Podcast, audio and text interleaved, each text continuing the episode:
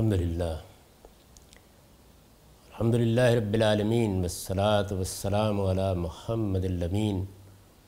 فاعوذ باللہ من الشیطان الرجیم، بسم اللہ الرحمن الرحیم۔ خواتین و حضرات، میزان حصہ دوم کا ساتواں باب زیر بحث ہے۔ یہ حدود و تعزیرات کا باب ہے۔ اس میں بحث یہاں تک پہنچ گئی تھی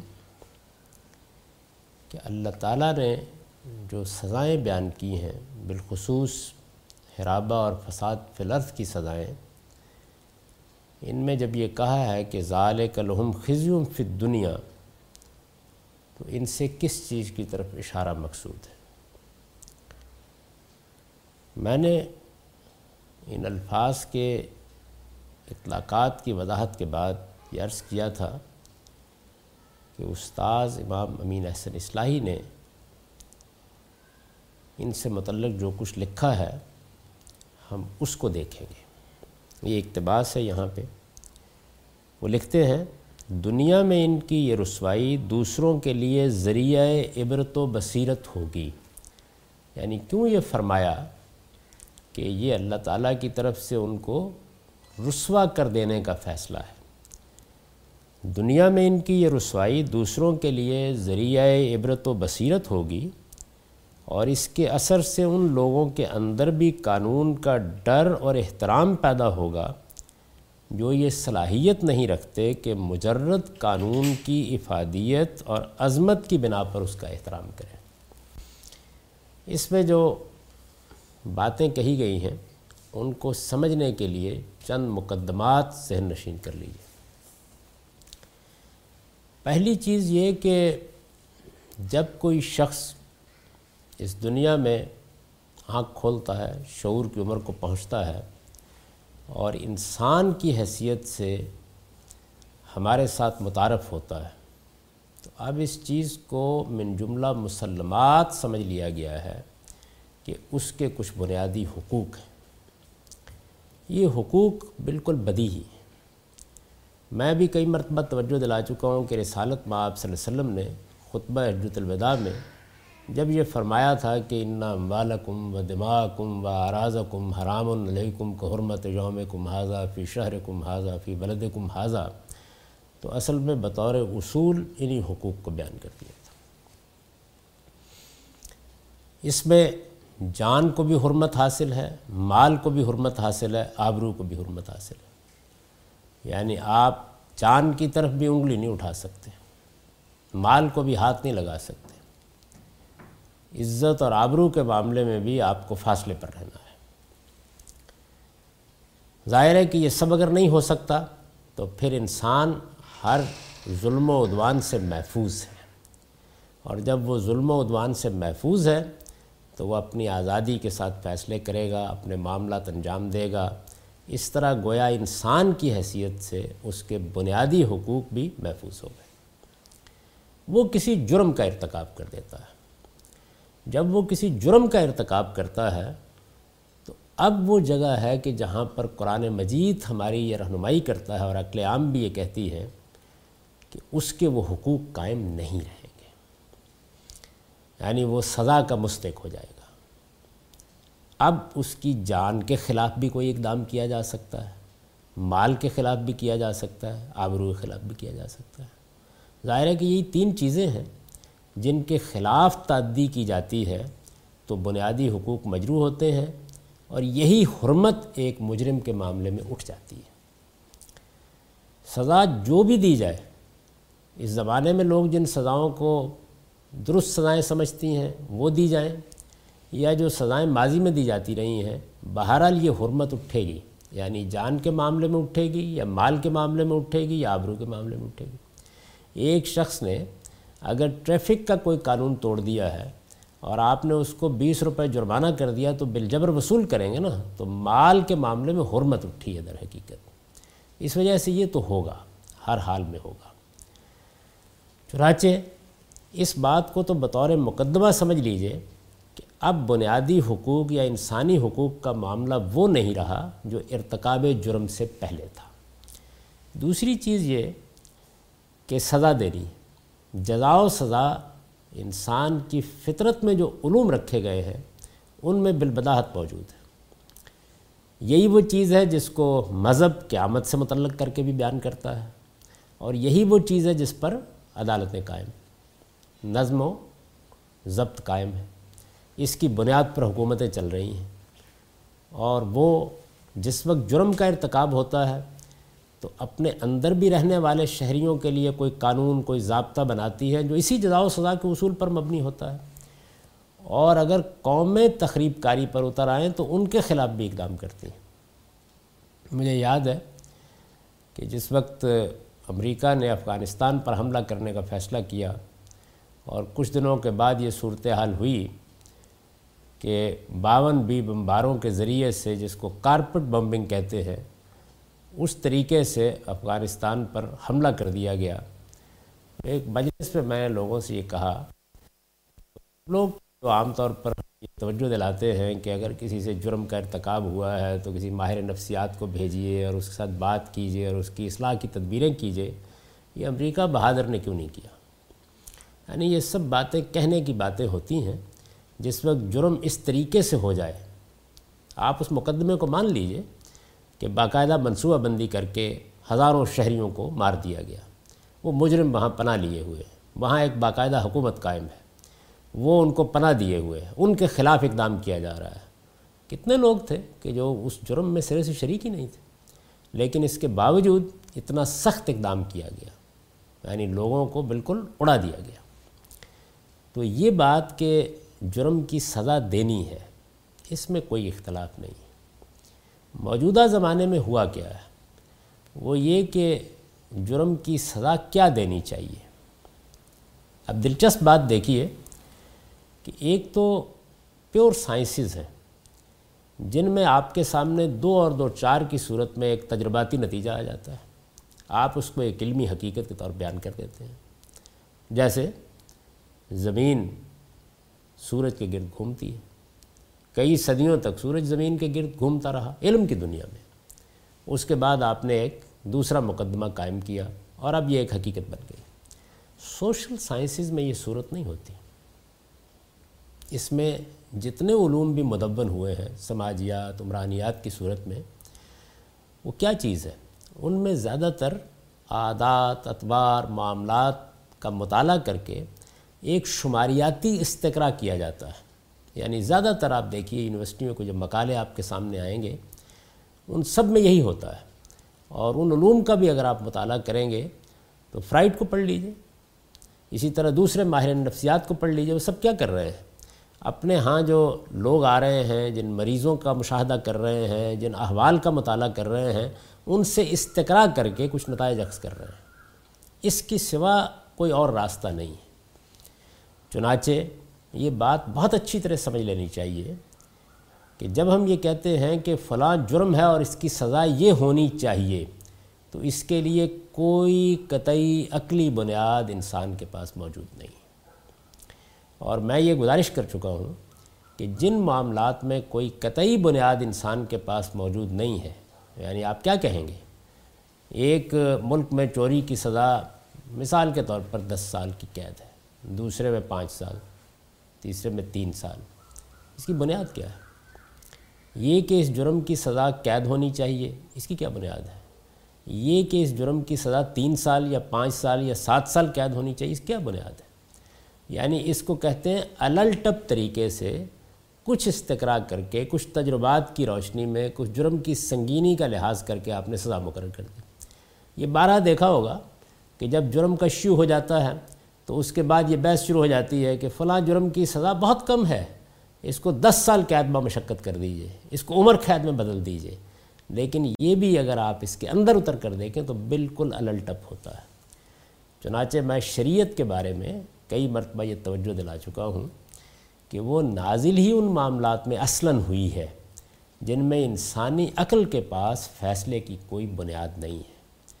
جرائم کیوں موضوع بن گئے ہیں؟ اسی لیے موضوع بن گئے ہیں کہ انسان کے جو بنیادی حقوق ہیں، اس کی جان، اس کا مال اور اس کی آبرو، ان کو جو حرمت حاصل ہے، اب آپ اس کے خلاف اقدام کرنے جا رہے ہیں۔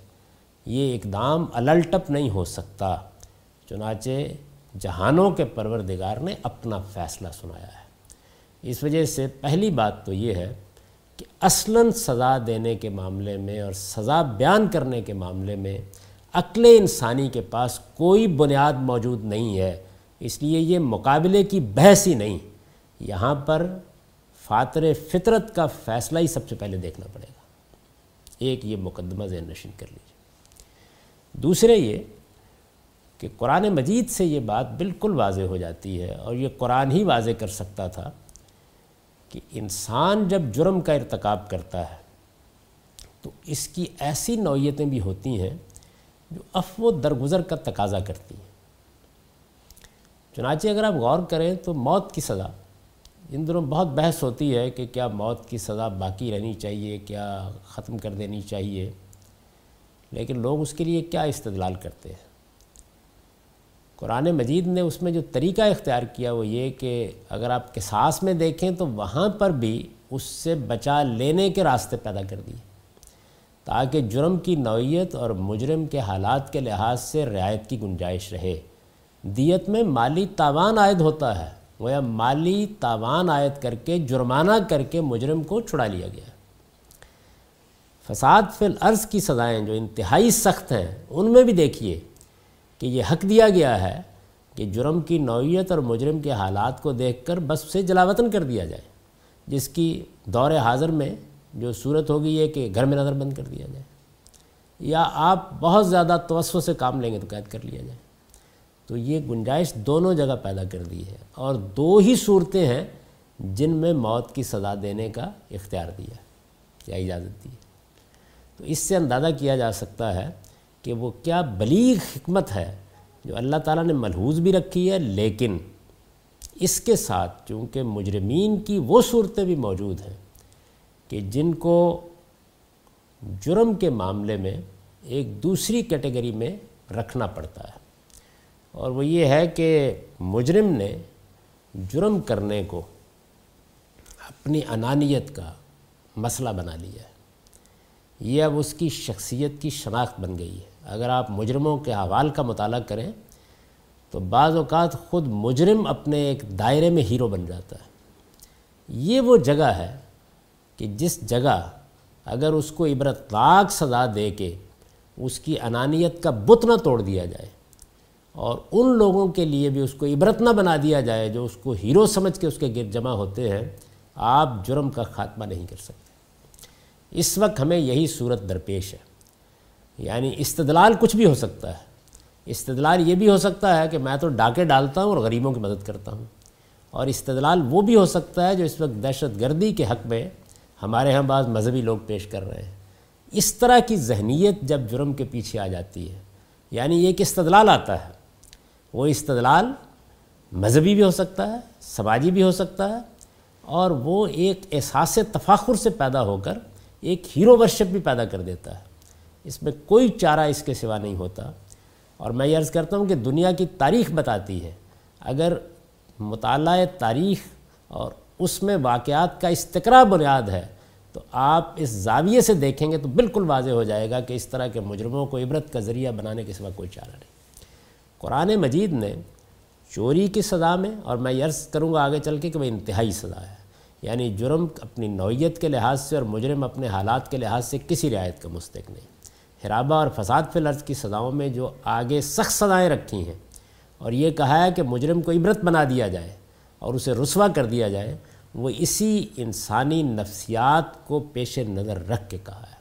اور حقیقت یہ ہے کہ جس طرح میں نے عرض کیا کہ سزا متعین بھی فاتر فطرت ہی کر سکتا تھا، ہمارے پاس کوئی عقلی بنیاد نہیں۔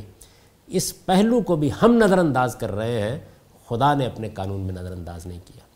یعنی نہ اس پہلو کو نظر انداز کیا ہے افو درگزر کے پہلو کو نظر انداز کیا افو درگزر کا معاملہ بھی میں آپ سے عرض کر چکا کہ قتل جیسے معاملے میں مالی تاوان عائد کر کے بھی چھڑانے کی صورت پیدا کر دی ہے۔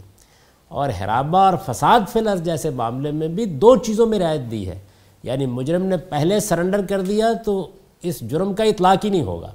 اور اگر نہیں کیا تب بھی اس کو جلاوطنی کی سزا، علاقہ بدر کرنے کی سزا دی جا سکتی ہے۔ یہ وہ چیز ہے جس کو الہی حکمت کہنا چاہیے۔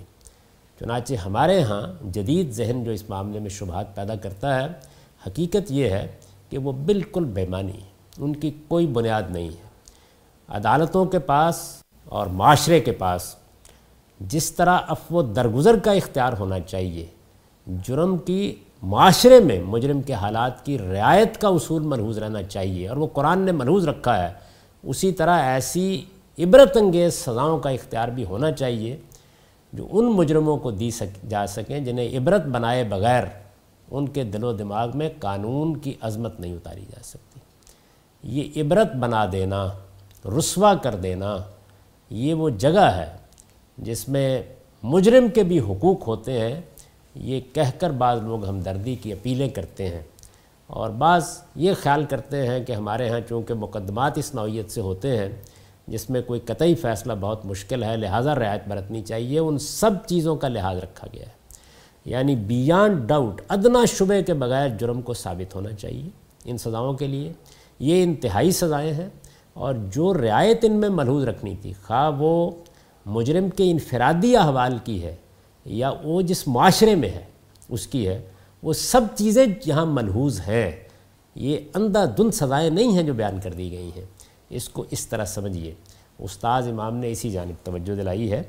دنیا میں ان کی یہ رسوائی دوسروں کے لیے ذریعہ عبرت و بصیرت ہوگی۔ یعنی اب گویا یہ وہ مجرم ہے۔ دیکھیے نا، جب جلاوطن کیا گیا ہے تو آپ نرمی کر دی۔ اب وہ درگزر سے کام لے لیا۔ جرم کی نوعیت اور مجرم کے حالات کی رعایت ملحوظ رکھی۔ وہ ساری تقریریں جو ہمارے ہاں لوگ کرتے ہیں کہ عدالتوں کا یہ معاملہ ہوا۔ مجرم کے حوال یہ ہیں لوگوں کے ساتھ نوعیت معاملہ یہ ہے، بعض اوقات اس کے یہ محرکات ہوتے ہیں، وہ سب ملحوظ رکھ لیے۔ جب مطمئن ہو گئے کہ نہیں، ان میں سے کوئی چیز بھی رعایت کا تقاضا نہیں کرتی، یہ سزا اسی وقت دی جانی ہے۔ اور اس کی گنجائش باقی رہنی چاہیے۔ وگرنہ مجرموں کو لائسنس مل جائے گا۔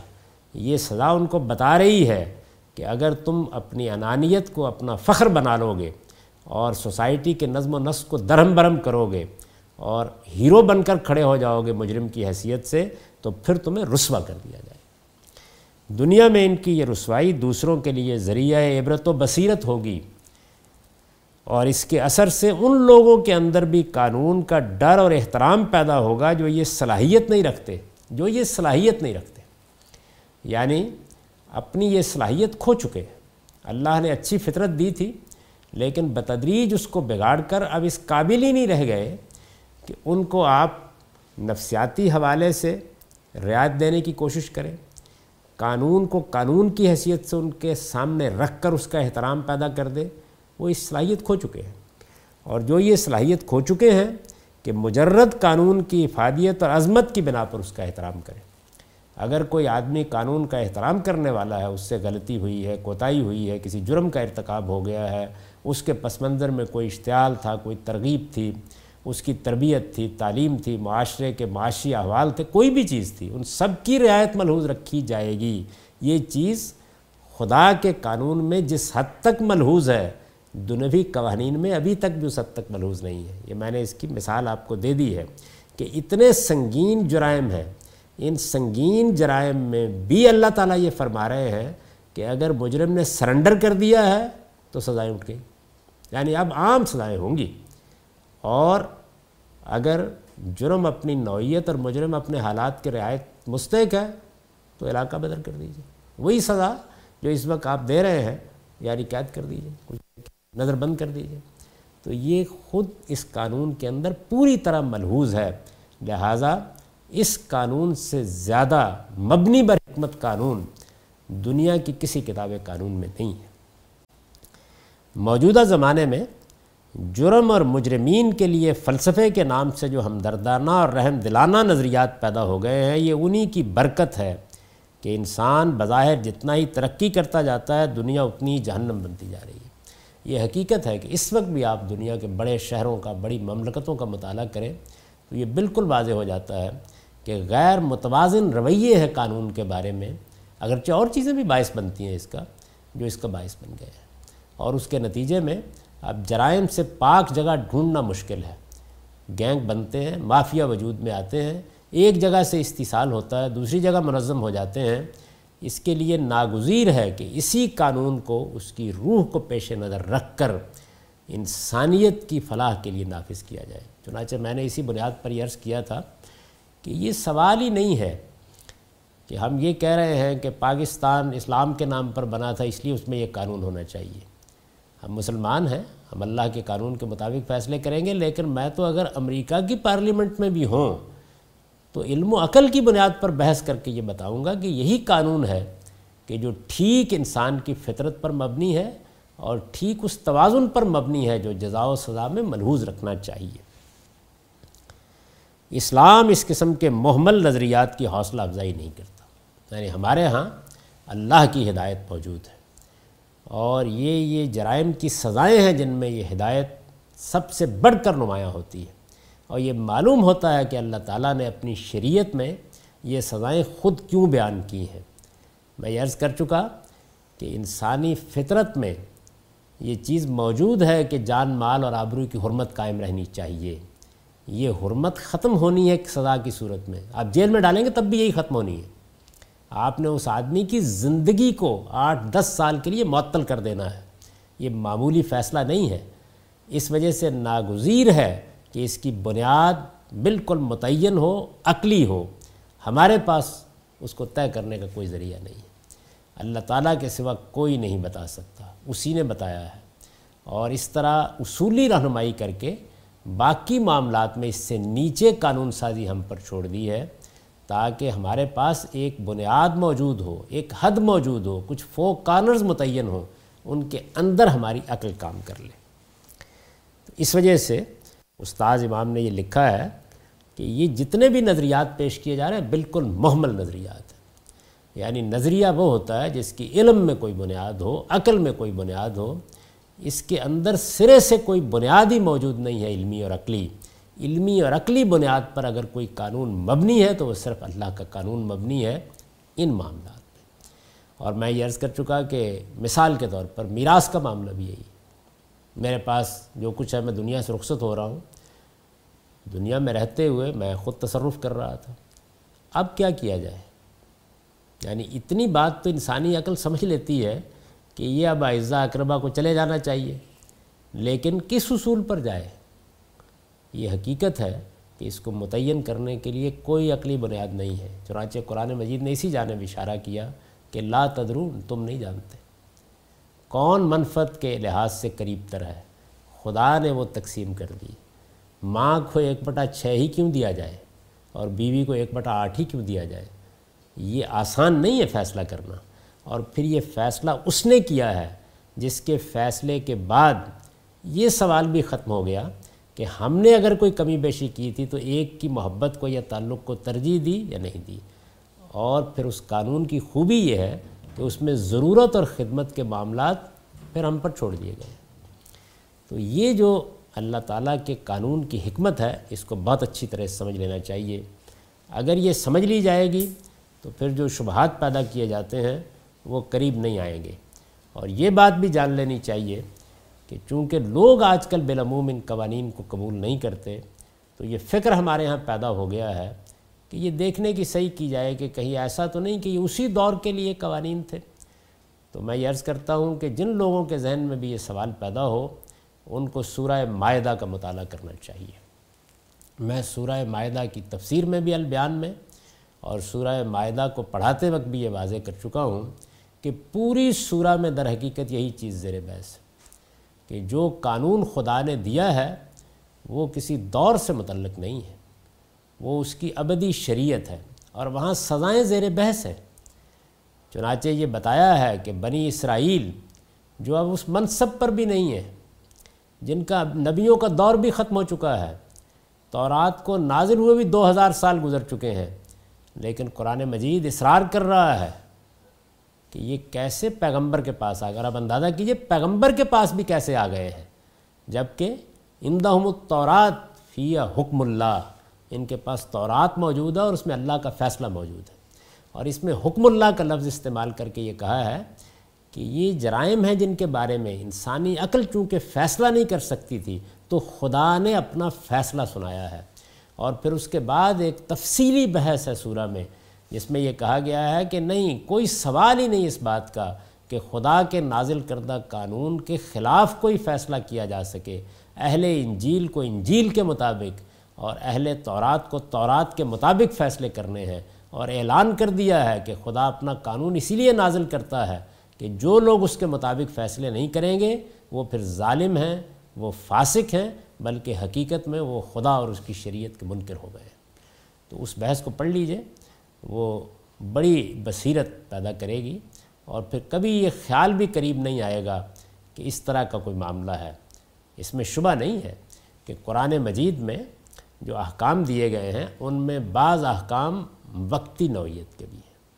اس میں شبہ نہیں کہ ان میں سے بعض احکام بنی اسرائیل، بنی اسماعیل یا رسالت معاب صلی اللہ علیہ وسلم کے ساتھ خاص ہیں۔ اس میں شبہ نہیں، لیکن یہ فیصلہ اللٹپ نہیں کیا جاتا۔ اس کے لیے خود قرآن مجید سے اس کے دلائل دینا ضروری ہوتے ہیں۔ اور یہ بتایا جاتا ہے کہ یہ کیوں خاص ہے، یہ کیوں وقتی نوعیت کی تدبیر ہے۔ اور وہ قرآن مجید سے جہاں وہ بات بیان ہوتی ہے، بتا دیا جاتا ہے۔ چوری کی سزا معاہدہ میں بیان ہوئی ہے، حرابہ کا قانون معاہدہ میں بیان ہوا ہے۔ اور وہیں یہ بحث کر کے اللہ تعالیٰ نے بتا دیا، بلکہ اس سے آگے جائیے تو قصاص کا قانون بھی وہاں بیان ہو گیا ہے۔ یہ بتا دیا اللہ تعالیٰ نے کہ یہ میری ابدی شریعت ہے۔ یہ ہمیشہ سے ابدی شریعت رہی ہے اور اس کے معاملے میں کوئی شخص بھی گریز اور فرار کا رویہ اختیار نہیں کر سکتا۔ اس وقت میں سورہ معاہدہ کا درس نہیں دے رہا، لیکن سورہ معاہدہ کو سادہ ترجمہ جس طرح میں نے البیان میں اس کا کیا ہے، اسی طریقے سے پڑھ کے دیکھ لیجیے گا۔ بالکل یہ بات واضح ہو جائے گی۔ ادنا تردد بھی باقی نہیں رہے گا کہ نہ یہ شریعت کے قوانین یعنی چور کا ہاتھ کاٹنا ہے اسی طریقے سے یہ حرابہ کی سزائیں ہیں، اسی طرح قصاص کا معاملہ ہے۔ صرف قذف اور ذرا کی سزا وہاں زیر بحث نہیں، وہ سورہ نور میں زیر بحث آئے گی۔ اور وہاں پر بھی قرآن نے واضح کر دیا ہے کہ کوئی سوال نہیں ہے کہ اس کو معطل کیا جا سکتا ہے۔ اس میں جن رعایتوں کو ملحوظ رکھا گیا ہے، ان کی طرف میں اشارہ کر چکا۔ یعنی یہ سب سزائیں انتہائی سزائیں۔ ہیں اور ان سزاؤں میں جرم کی نوعیت اور مجرم کے احوال کی رعایت ملحوظ ہے۔ اور جو ہمدردی لوگوں میں پیدا ہوتی ہے، وہ ہمدردی خود فاطر فطرت نے واضح کر دی ہے۔ اور اس میں اصول یہ بیان کیا ہے کہ جرم کی نوعیت دیکھو گے، مجرم کے حالات دیکھو گے۔ ان سب چیزوں کو دیکھنے کے بعد ہی فیصلہ کیا جائے گا۔ لیکن بہرحال آخری سزا موجود ہے۔ وہ خدا کی بیان کردہ سزا ہے۔ وہ اس کا قانون ہے۔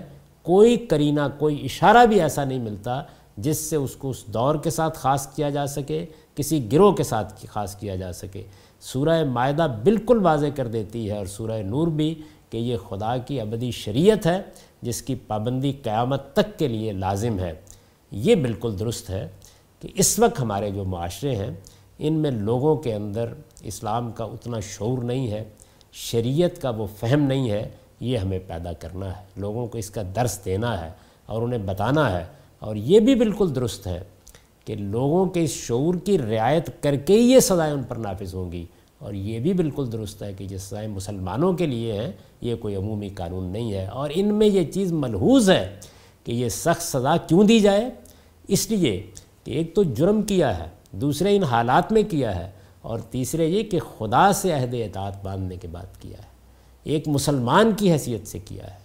یعنی اس شخص نے کیا ہے جو خدا کی حکومت کو اس کی بادشاہی کو تسلیم کر چکا تھا۔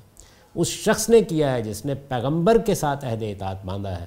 اس شعور میں کوئی کمی ہے یا اس کی تربیت ٹھیک نہیں ہوئی تو یہ بھی مجرم کے احوال کی رعایت میں سامنے رکھا جائے گا۔ لیکن اگر یہ سب چیزیں ہیں اور کسی رعایت کا تقاضا صورتحال نہیں کر رہی تو پھر بہرحال یہی سزائیں ہیں جو دی جائیں گی۔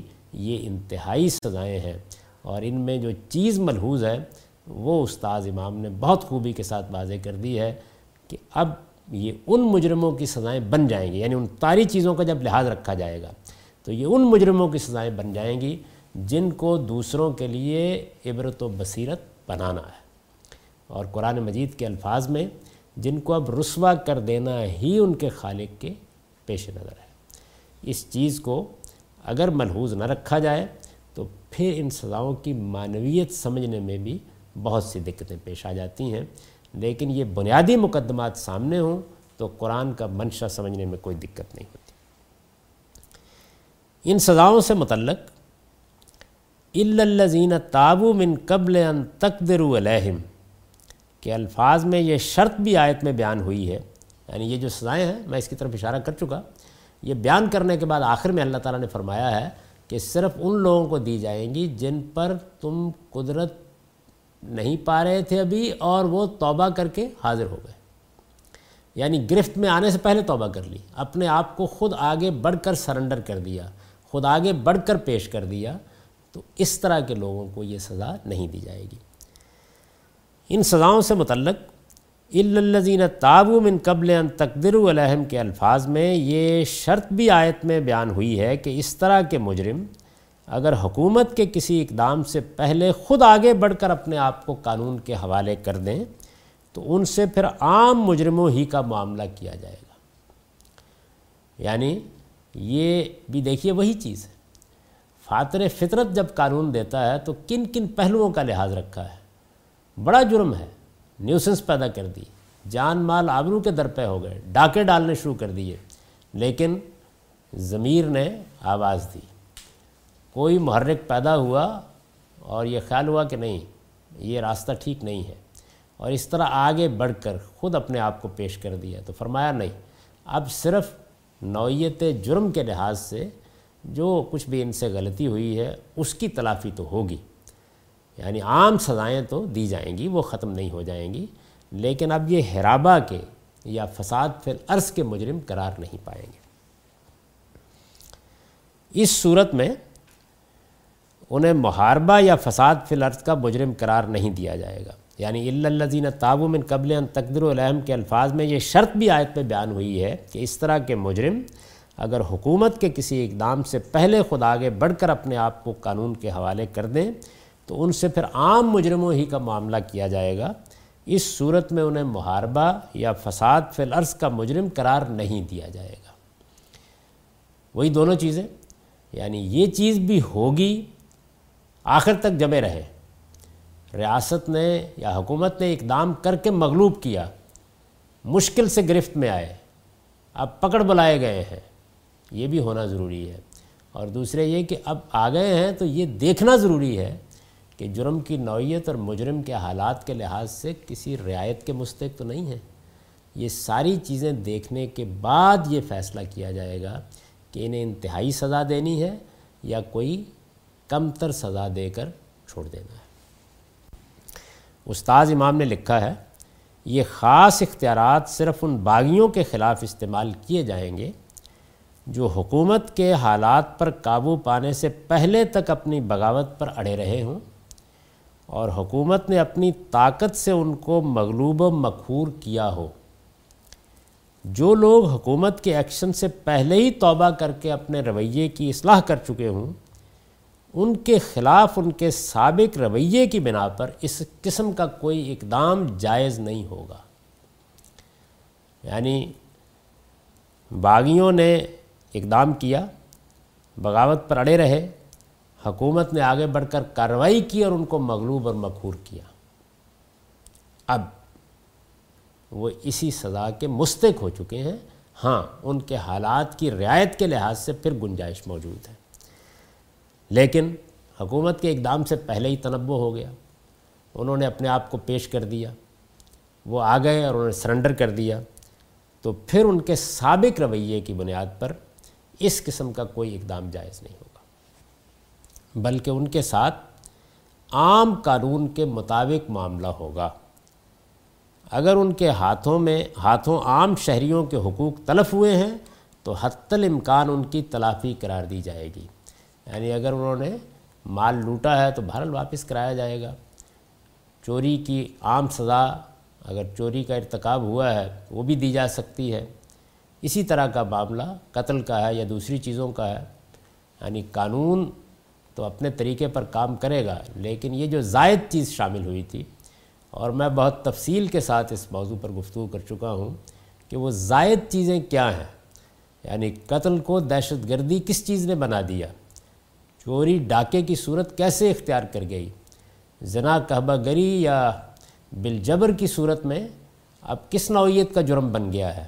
تو یہ جو زائد پہلو شامل ہوئے تھے، ان زائد پہلوؤں کے معاملے میں چونکہ حرابہ کی سزائیں تھیں، فساد فلرز کی سزائیں تھیں، یہ تو اب نہیں دی جائیں گی، لیکن عام سزاؤں سے یہ چھوٹ نہیں گئے ہیں، وہ دی جا سکتی۔ آیت میں فالمو کے لفظ کے زور کو اگر ذہن میں رکھیے یعنی آیت کے آخر میں یہ لفظ آیا ہے جس وقت یہ فرمایا کہ اگر وہ خود سرنڈر کر دے تو پھر تم کوئی اقدام نہیں کر سکتے۔ الفاظ یہ ہیں کہ الزین تابو من قبل ان تقدر علیہم فالمو یعنی یہ سزا ان کو نہیں دی جائے گی جو ان پر قابو پانے سے پہلے توبہ کر لیں۔ یعنی اس سے پہلے کہ تم ان پر قابو پاؤ، وہ توبہ کر لیں۔ ان کو یہ سزا نہیں دی جائے گی۔ اس پر یہ کہا تھا کہ فالمو کہ سمجھ لو، جان لو ان اللہ غفور الرحیم، اللہ مغفرت فرمانے والا ہے، اس کی شفقت ابدی ہے۔ اس پر استاد امام نے توجہ دلائی ہے کہ آیت میں فالمو کے لفظ کو یعنی جان رکھو، سمجھ رکھو فالمو کے لفظ کے زور کو اگر ذہن میں رکھیے تو یہ بات صاف نکلتی ہے کہ قابو میں آنے سے پہلے ہی توبہ و اصلاح کر لینے والوں کے معاملے میں حکومت کے لیے کوئی انتقامی کارروائی جائز نہیں ہے۔ یعنی جب انہوں نے اصلاح کر لی، انہوں نے توبہ کر لی، تو اب کوئی کارروائی نہیں ہوگی۔ خدا غفور اور رحیم ہے، جب وہ پکڑ سے پہلے توبہ و اصلاح کر لینے والوں کو معاف کر دیتا ہے، تو اس کے بندوں کا رویہ اس سے الگ کیوں؟ ان کو بھی یہی چاہیے کہ جو قانون دیا گیا ہے، جو ضابطے پیدا کر دیے گئے ہیں، ان کے اندر ہی معاملہ کریں۔ ان سے آگے بڑھ کر کوئی معاملہ نہ کرے یہاں یہ بات البتہ واضح رہے کہ بھاگنے کی کوئی راہ نہ پا کر اعتراف جرم کے لیے حاضر ہو جانے والوں کا معاملہ اس سے مختلف ہے۔ یعنی یہاں پھر یہ چیز ہے کہ جب کوئی قاعدہ بیان کیا جاتا ہے تو قاعدے کی روح سامنے رکھنی چاہیے۔ بظاہر دیکھا جائے تو کوئی شخص کہہ سکتا ہے کہ آدمی نے آ کے خود پیش کر دیا، جیسے مائز کے واقعے پر ہم تبصرہ کر چکے ہیں۔ لیکن بعض اوقات جب اندر اتر کے دیکھا جائے تو وہ پیش کرنا حقیقت میں پیش کرنا، وہ توبہ کرنا حقیقت میں توبہ کرنا نہیں ہوتا۔ چنانچہ میں نے یہ لکھا ہے کہ یہاں یہ بات البتہ واضح رہے کہ بھاگنے کی کوئی راہ نہ پا کر اعتراف جرم کے لیے حاضر ہو جانے والوں کا معاملہ اس سے مختلف ہے۔ ان کے بارے میں حکومت یہ اختیار یقیناً رکھتی ہے کہ چاہے تو انہیں یہ رعایت دینے سے انکار کر دے۔ یعنی ان کے معاملے میں حکومت پھر دوسرا فیصلہ بھی کر سکتی ہے۔ اس کے ساتھ ہی یہ جو پہلی سزا ہے یعنی محاربہ اور فساد پلرس کا معاملہ، یہ ختم ہو گیا۔ اگلی نشست میں اب ہم قتل و جراحت کا مطالعہ کریں گے۔ اور اس میں جو کچھ میں نے عرض کیا ہے، چونکہ اس میں بہت سی روایات بھی زیر بحث آئی ہیں، ہر شخص اندازہ کر سکتا ہے کہ ہم نے روایات کا انکار کیا ہے یا ان کی اصل حقیقت سمجھائی ہے اور جو نسق کے طریقے پر ایک کو دوسری سے رد کیا جا رہا تھا، اس کو ختم کر کے ہر ایک کا محل واضح کر دیا ہے۔ یہ حدیث کی خدمت ہے یا اس کو اس کے انکار سے تعبیر کیا جائے گا؟ اس کا فیصلہ ہر شخص اپنے ضمیر کے مطابق کر سکتا ہے۔ اقول و قولی حاضہ وسطر اللہ علی ولکم السلام